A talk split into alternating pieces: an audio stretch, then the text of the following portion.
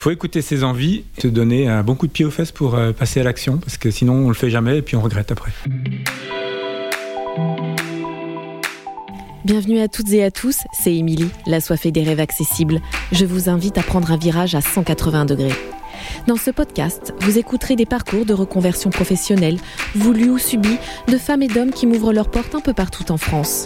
Cette immersion est l'occasion de mieux comprendre les étapes de changement de vie et sûrement de vous livrer quelques clés loin des idées reçues qui permettent de se dire que tout est possible.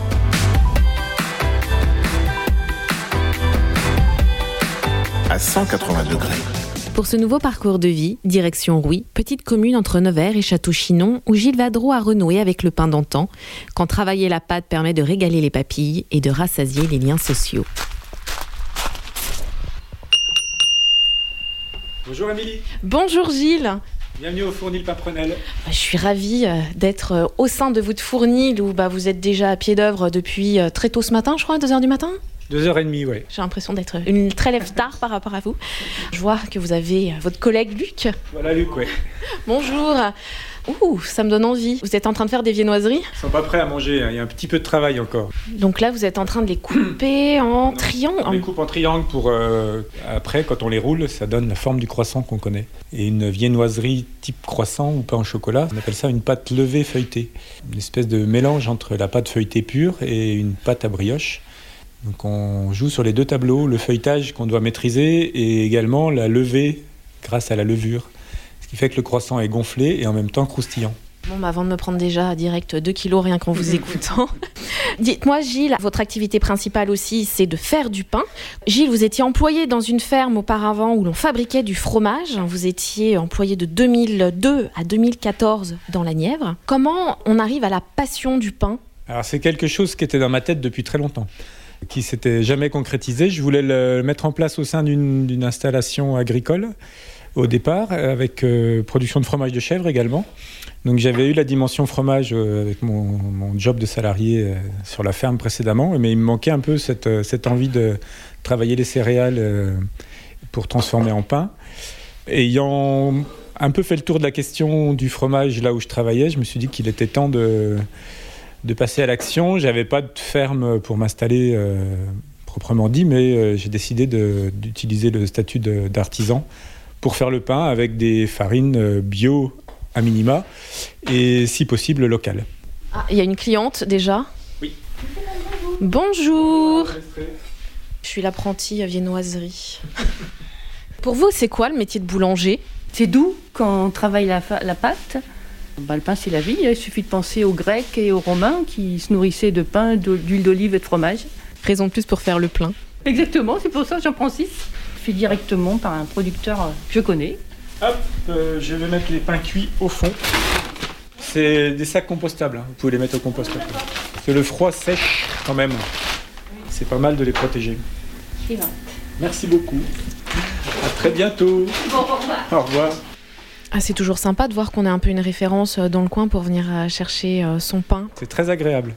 Parce que le métier n'est pas toujours facile et c'est quand même une reconnaissance et ouais, ça fait du bien. Votre poste à la ferme vous plaisait bien, mais vous aviez eu la, la sensation d'avoir euh, fait le tour. Vous êtes allé donc au, au CFA, le centre de formation d'apprentis, pour faire un CAP, le, donc le diplôme de base, pour faire le métier de boulanger. Pour deux raisons.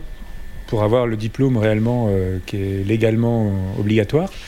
Et puis euh, vraiment apprendre les, les, gestes et les termes que tous les boulangers de France et de Navarre euh, peuvent utiliser et prononcer. J'ai aimé euh, cette première expérience très théorique au CFA, qui à mon sens n'est pas suffisante pour s'installer. Pourquoi? Bah Parce qu'en fait on a très peu d'expérience. Alors soit il faut faire en apprentissage, comme les jeunes qui sortent du collège, et là effectivement en deux ans avec un patron on commence à avoir un peu d'expérience. Mais tel que je l'ai fait moi en une année scolaire euh, sans stage quasiment, euh, sortir de là et vouloir s'installer c'est un peu, euh, peu casse-cou quoi.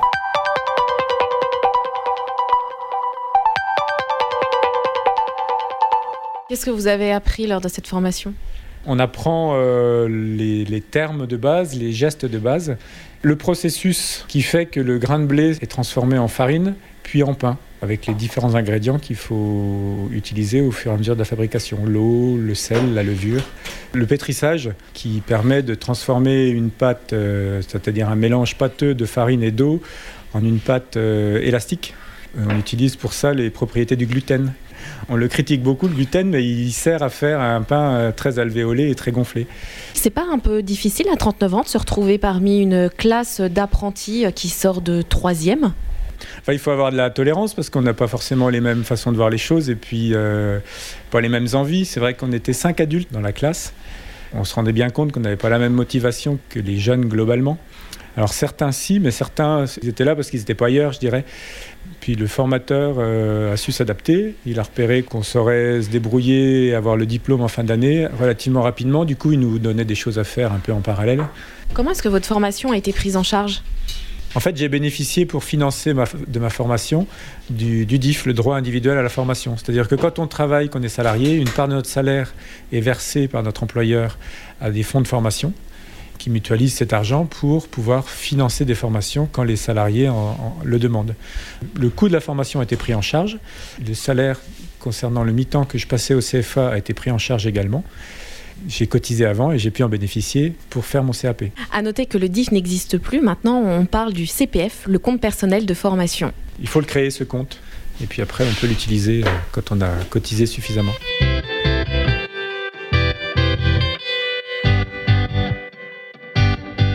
Bon bah Gilles, là, vous avez fini avec Luc de faire les, les triangles pour les croissants.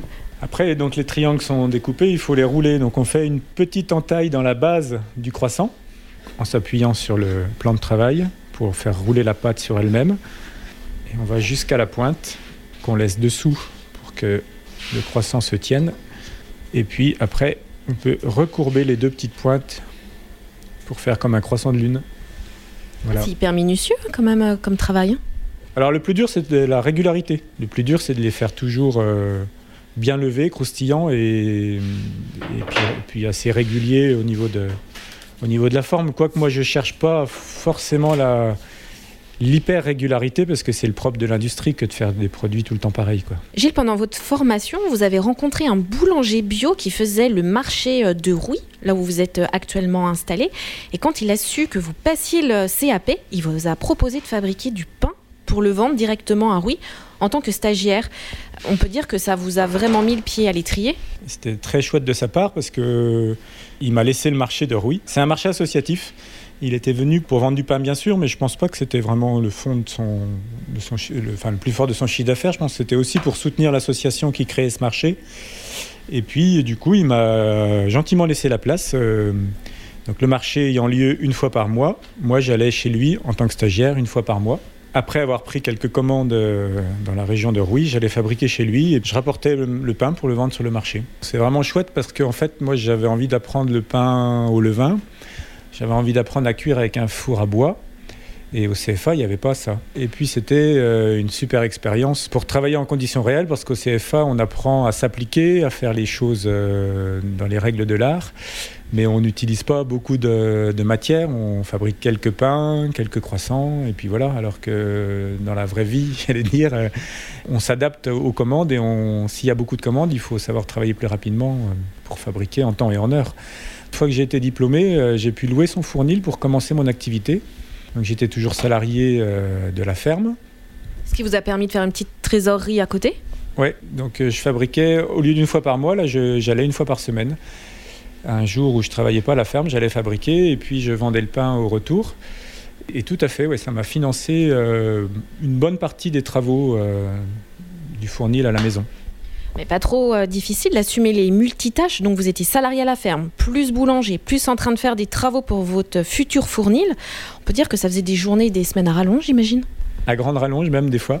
Non, c'est très fatigant, mais euh, quand on est motivé pour un projet, on s'en rend pas forcément compte, on fonce. Mais c'est quand même une dimension à avoir en tête, c'est que oui, oui, c'est beaucoup de travail. Le métier en lui-même représente beaucoup de travail, mais l'installation aussi, surtout si on veut faire des choses par soi-même. Quand même, au début, il faut se donner à fond, quoi. Il faut en avoir conscience. À 180 degrés. Donc on termine les croissants et après on enchaîne avec euh, pain au chocolat. Donc deux pâtons de pain au chocolat. Et puis on fera le, le dernier pâton avec des pains en raisin et puis on fera peut-être quelques croissants si, si Ouais, on a si- encore de la pâte quoi. Est-ce que hum, ce projet aurait pu voir le jour sans les rencontres?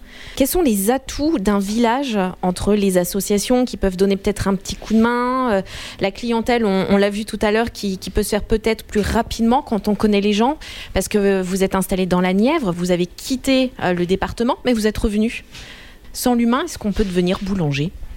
Certainement devenir boulanger, mais boulanger épanoui, c'est sûrement beaucoup plus dur. Puis boulanger qui gagne sa vie également.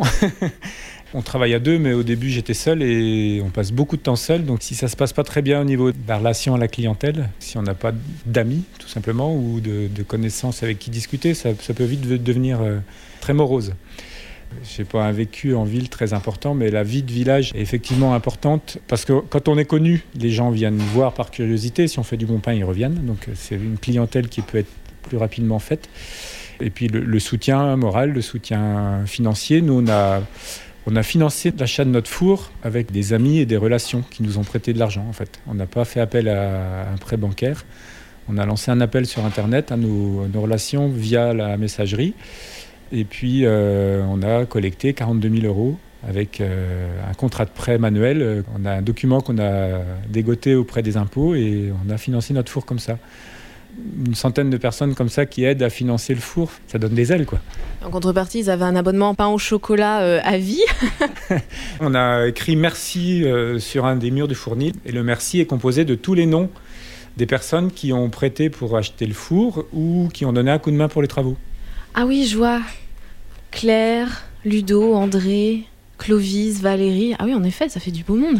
Est-ce que votre expérience dans l'alimentation, où vous étiez, où vous étiez euh, employé parallèlement euh, dans la ferme, vous a aidé dans votre formation et votre examen pour devenir boulanger? À la ferme, j'ai travaillé euh, sur différents postes. J'ai travaillé avec les animaux, bien sûr, mais euh, très vite, la fromagerie a pris de l'ampleur et j'avais un poste plus consacré à la fromagerie et à la vente. J'ai pu déjà envisager euh, la répartition du temps entre la fabrication et la vente, par exemple. Et puis, euh, il y a des similitudes en termes de fabrication, c'est-à-dire que faire fermenter du lait pour faire du fromage ou faire fermenter de, la farine pour faire du pain, c'est pas tout à fait pareil, mais il y a quand même des notions communes. Aller rencontrer des clients pour proposer du fromage ou aller les livrer pour euh, qu'ils aient leur fromage de manière hebdomadaire ou le faire pour du pain, bah, c'est un peu pareil. Enfin voilà, plein de petites euh, choses euh, au sein de mon ancien travail qui m'ont permis d'être plus à l'aise rapidement sur certaines tâches euh, au sein de la boulangerie. Quoi. On va peut-être allumer le four. Ah oui, effectivement, ouais, ça tourne, le temps de le chauffer, les croissants vont être levés, donc euh, ouais, ouais, on va allumer. Parce qu'en plus, Gilles, il faut le dire, vous ne vous allégez pas la tâche. Vous faites euh, une cuisson en bois. Donc il faut gérer aussi les stocks de bois, en plus d'être boulanger. Ah oui, ça, il faut bien le penser à l'avance parce que ça demande de la place, ça demande du travail supplémentaire, un peu d'énergie. C'est très agréable par ailleurs, mais euh, même ne serait-ce que pour chauffer le four, c'est une tâche supplémentaire. On ne tourne pas seulement un bouton, il faut prendre le temps de l'allumer et puis de remettre du bois régulièrement, tout en faisant autre chose. Donc euh, ouais, ouais, c'est à prévoir dans son emploi du temps. Quoi. Et c'est quoi l'avantage d'une cuisson en bois? Le goût, parce qu'on obtient quand même euh, des, des saveurs un peu différentes. Nous, on a fait ce choix-là aussi parce que on est dans la Nièvre. Il y a beaucoup de forêts dans la Nièvre. On a de la place autour de chez nous. On trouvait ça ridicule de prendre de l'électricité, par exemple, alors qu'on peut avoir du bois facilement, qui est énergie renouvelable, et qui nous revient euh, finalement pas si cher que ça dans la Nièvre. Et puis, un four à bois, c'est un gros investissement au départ, mais après, c'est peu d'entretien. Je crois que les pains au chocolat sont prêts. Hop, euh, faut transformer un four qui servait à, à cuire en un four que l'on va chauffer. Parce qu'un four à bois comme celui-là, on ne peut pas chauffer et cuire en même temps, parce que la flamme qui part d'un foyer qui se situe en dessous le four va monter dans le four directement pour aller lécher la brique, la remplir de chaleur en fait. Ces briques pleines de chaleur, une fois le feu éteint, restitueront leur chaleur au pain qu'on va mettre ou au croissant qu'on va mettre dedans. C'est vraiment le principe de base du four euh, qu'on trouve dans la plupart des fermes ou des vieilles maisons. Sauf que c'est un peu plus pratique. Parce que les boulangers, euh, à la fin du 19e siècle, ont cherché à avoir quelque chose de plus pratique pour pouvoir faire plusieurs fournées les unes derrière les autres.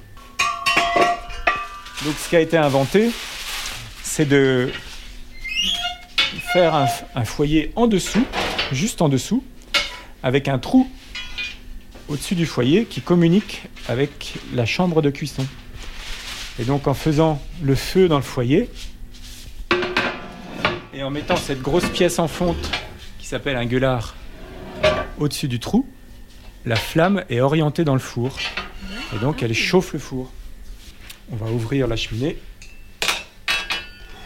Alors je monte pas sur le toit pour ouvrir la cheminée bien sûr. J'ai juste deux, deux tiges à, à tirer qui, qui ouvrent deux trous qui sont au fond du four. Et ces deux trous vont faire appel d'air. Donc l'air va rentrer dans le foyer, attiser la flamme, et la flamme va être aspirée dans le four. Donc on aura vraiment l'impression qu'elle est crachée par le gueulard, d'où son nom. Et là, il commence déjà à faire chaud. Là, je suis en doudoune. euh, Ah oui, genre, oui, bah, on l'a- on l'a chauffé ce matin pour cuire du pain, donc euh, il est encore à. là, on peut regarder avec le thermomètre. Et je pense qu'il est encore à 160, 100 176. Ah oui. Mais c'est pas tout à fait suffisant pour, euh, pour le croissant, donc on va faire une petite chauffe rapide, histoire de le remonter, euh, on va dire vers 250. Et puis on va attendre euh, un petit peu, il va retomber, on va cuire nos croissants à 210, 220 tranquillement. Gilles, vous étiez encore donc salarié à plein temps à la ferme quand vous avez eu votre diplôme. J'imagine qu'au bout d'un moment, c'était devenu enfin, plus du tout gérable.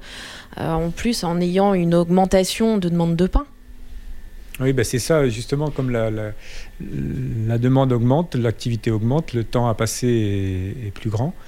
Et c'était plus compatible avec mon emploi. Donc euh, je suis passé à mi-temps tout d'abord au niveau de la ferme. Enfin, j'ai eu un emploi du temps aménagé qui m'a permis de faire ça. Et puis au bout d'un moment, c'était même plus du tout possible comme ça. Donc euh, j'ai décidé de, sauter le pas et de passer à plein temps au niveau de la, boulangerie. Seulement, mon activité dégageait pas un revenu suffisant. J'ai pu euh, bénéficier d'une rupture conventionnelle de contrat avec mon employeur qui m'a donné droit à l'ACRE, l'aide à la, création ou à la reprise d'entreprise, et qui m'a permis de toucher une somme donc, que moi j'ai touché de manière mensuelle, mais on peut la toucher euh, en une seule fois au début si on le souhaite. Moi je l'ai plutôt utilisé comme un salaire, un complément de salaire. Donc je touchais l'équivalent d'un mi-temps au SMIC qui venait en complément de ce que mon activité me pouvait me rémunérer. Et ça me permettait d'être sur un niveau de rémunération identique à ce que j'avais à la ferme. Donc cette aide, je l'ai perçue euh, quand je suis allé voir mon conseiller euh, Pôle Emploi. C'est lui qui m'a proposé cette mesure qui existe. Il suffit d'aller se renseigner euh, à Pôle Emploi et en tout cas, euh, ça permet de faire une transition plus douce. Quoi.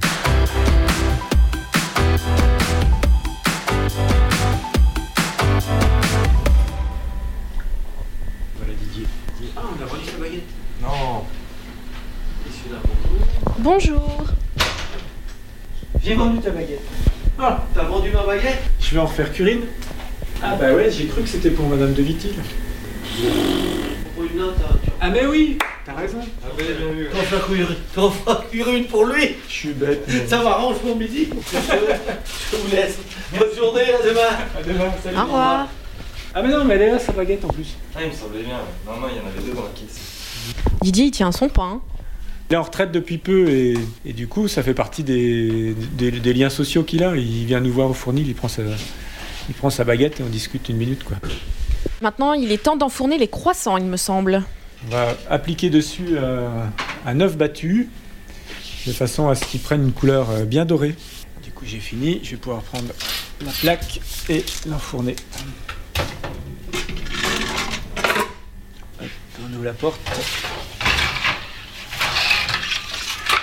Et voilà. Gilles, pour développer votre activité, vous avez embauché un apprenti. Donc au final, c'est à votre tour de transmettre votre savoir-faire entre ces deux ans d'apprentissage et ces deux ans de salariat. Bonjé est arrivé, euh, bah, il arrivait en France en plus l'année d'avant. Il est venu euh, sur le conseil d'un ami euh, pour voir si le métier de boulanger lui plaisait. Il a fait quelques stages et effectivement, il a accroché. Et on a signé le contrat d'apprentissage. Il a fait deux ans comme apprenti et il s'est tellement bien débrouillé qu'on a développé l'activité que seul, euh, j'y arrive. Enfin, j'aurais pas pu continuer seul. Donc, on l'a embauché euh, en CDI. C'est un petit gars de la ville, donc il a décidé de repartir à Paris. et il a trouvé un job à Paris euh, dans, dans une boulangerie, donc c'est chouette. Et du coup, moi, j'ai proposé à Luc de venir bosser avec moi parce que, bah, pareil, tout seul, euh, j'aurais pas pu de toute façon. Et puis Luc avait envie d'apprendre le métier de, de boulanger, un peu par passion, par besoin de travailler aussi également, besoin d'avoir un salaire. Donc euh, les deux cumulés, euh, ça se passe pas mal là. Au final, tous les deux, vous êtes en scope. L'activité fait partie d'une SCOP qui est composée de environ 200 entrepreneurs. Donc de tout, tout métier en fait. Donc on mutualise la comptabilité, tout ce qui est social, la gestion des contrats de travail, puisqu'on est tous salariés et tous entrepreneurs. Et puis on n'est pas seul, quand on a une question, on lance une bouteille à la mer euh, au sein de, de l'intranet de la SCOP et puis on a, on a des réponses des, des collègues qui, sont spécialisés dans cette question-là. quoi. Comment est-ce que vous voyez votre avenir? Je suis vraiment en plein questionnement. J'ai j'ai du mal à donner une réponse euh, précise parce que entre le fait d'avoir euh, st- un peu stabilisé une activité qui s'est développée au départ euh, de manière un peu fulgurante, j'allais dire, continuer à la développer, embaucher quelqu'un d'autre, ou euh, la stabiliser, ou si Luc, pour d'autres raisons, euh, part vers d'autres horizons, euh, revenir à une activité un peu moindre, je sais pas. J'ai pas l'âme d'un grand entrepreneur, donc je pense que je vais pas chercher à faire une multinationale du pain au levain. Les rencontres ont fait beaucoup de choses dans mon parcours. J'imagine que les rencontres futures feront aussi beaucoup de choses, donc euh, on verra. Et si vous aviez un conseil pour euh, tous ceux qui aimeraient euh, se lancer dans la boulangerie, ça serait lequel? Qu'il faut écouter ses envies, se donner un bon coup de pied aux fesses pour passer à l'action, parce que sinon on le fait jamais et puis on regrette après. C'est pas l'heure des croissants maintenant? Si. Comme on a un grand four, on a une grande pelle avec un manche de 4 mètres de long. Et voilà. Plaque. Bah, Les croissants, tout sont beau, pas tout mal, chaud. ils sont dorés. On n'a plus qu'à les déguster euh, ensemble. En tout cas, j'ai été euh, ravie de faire euh, votre rencontre à tous les deux. Merci Gilles pour, pour ce témoignage et à très vite. À bientôt. Au revoir.